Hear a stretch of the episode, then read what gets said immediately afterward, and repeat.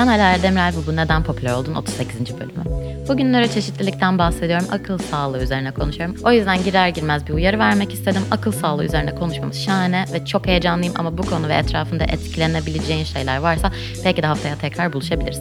Benim bazen bazı şeyler hakkında hiçbir şeyler dinlesim gelmiyor çünkü. Yani konu, bugünkü konu dikkat eksikliği ve hiperaktivite bozukluğu mesela. ADHD, özellikle yetişkinlerde olanı. Anksiyete bozukluğu mesela işte. Şimdi bu konuya girerken Google'a akıl sağlığı yazdım.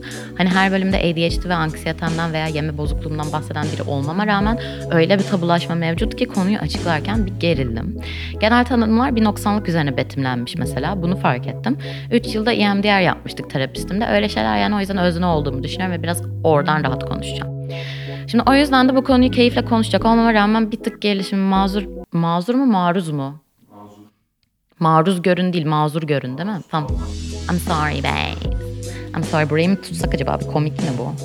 Neyse o yüzden de bu konuyu keyifle konuşacak olmama rağmen bir tık gelişimi mazur görün lütfen. Evet özleyim ve deneyimleri oradan alacağım ama klasik sorumuzu sorduğumda algılanmasını istemediğim durumlar da var.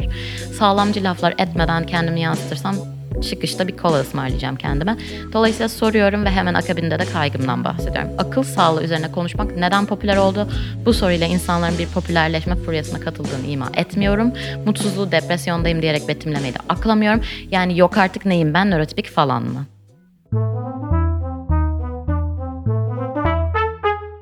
Dünya Sağlık Örgütü akıl sağlığından şöyle bahsetmiş. Son yıllarda akıl sağlığının sürdürülebilir kalkınma hedeflerine dahil edilmesini de gösterdiği gibi küresel kalkınma hedeflerine ulaşmada ruh sağlığının oynadığı önemli rol giderek daha fazla kabul edilmektedir. Şimdi buna bir çok şükür diyorum ilk önce ama yani bunu onaylaması için Birleşmiş Milletler'in hazırladığı hedeflere dahil olmak zorunda mıydı? Hmm, neyse böyle bir sistem burası. Şimdi yine aynı yazı depresyonda engellilik halinin en önde gelinen nedenlerinden biri olarak belirtmiş. Diyor ki yani hani sağlam olma takıntısı var ya herkeste verimli oluyor ya önemli yani bu olay o yüzden önemli. Sonra intiharın 15-29 yaş arası gençler arasında dördüncü önde gelen ölüm nedeni olduğundan bahsedilmiş. Yani bu ne demek? Dünya Sağlık Örgütü'ne göre şiddetli akıl sağlık sorunları olan insanlar önlenebilir fiziksel koşullar nedeniyle 20 yıla kadar daha erken ölebiliyormuş.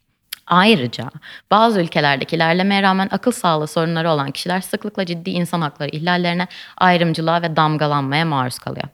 Şimdi böyle bitiriyorlar ilk paragrafı. Tamam bunu biliyoruz zaten herhalde. İlla pozitif bilimlere yakın duran kurumları ciddiye alabildiğimiz için bir giriş yapasım geldi. Yani şöyle diyebilirsin. Bir insanı bu kadar etkiliyorsa popüler olmayacak da ne olacak? Aynen bence de. Ama konuşmak gerekenler var işte. Şöyle ki kapitalistlerin dilinden ilerleyelim. Akıl sağlığı, verimlilik ve finansal istikrarla bağlantılı. Yani kar etmek için önem vermek zorundasınız buna. Pandemi geçirdik toplum olarak.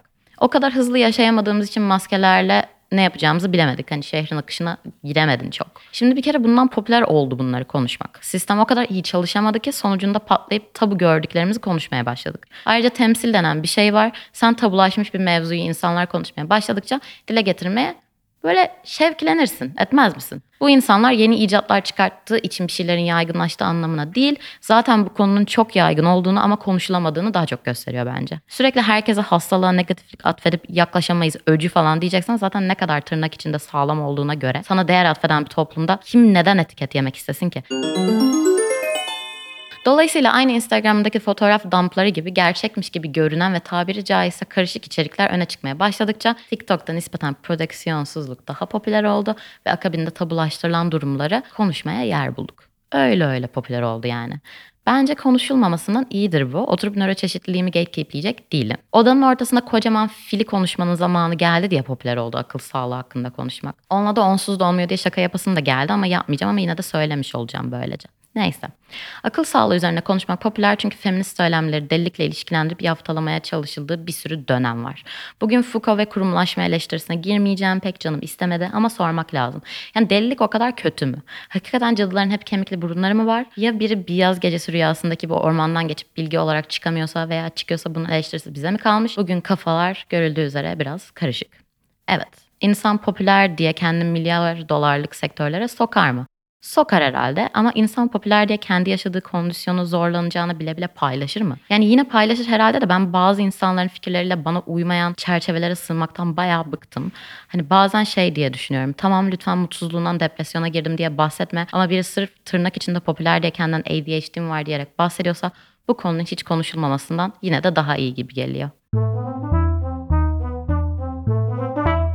Şehirde yaşamaya çok uygun bir beynim yok diye düşünüyorum. Yani aynı zamanda sistemi hacklemek için oldukça da uygun ama onun için de fazla fazla ayrıcalık türleri gerekiyor. Şahsen Prozac ve konserta kutularını öpüp sarılarak koklayan bir değer bilici olarak şehir ve kadı kapitalist ağlara bürünmemişken hakikaten onlara ihtiyacım olacak mı diye çok merak ediyorum. Siz yine de hiçbir şeyi yatırım tavsiyesi olarak almayın bu konuda. Herkesin ihtiyaçları da deneyimi de farklı.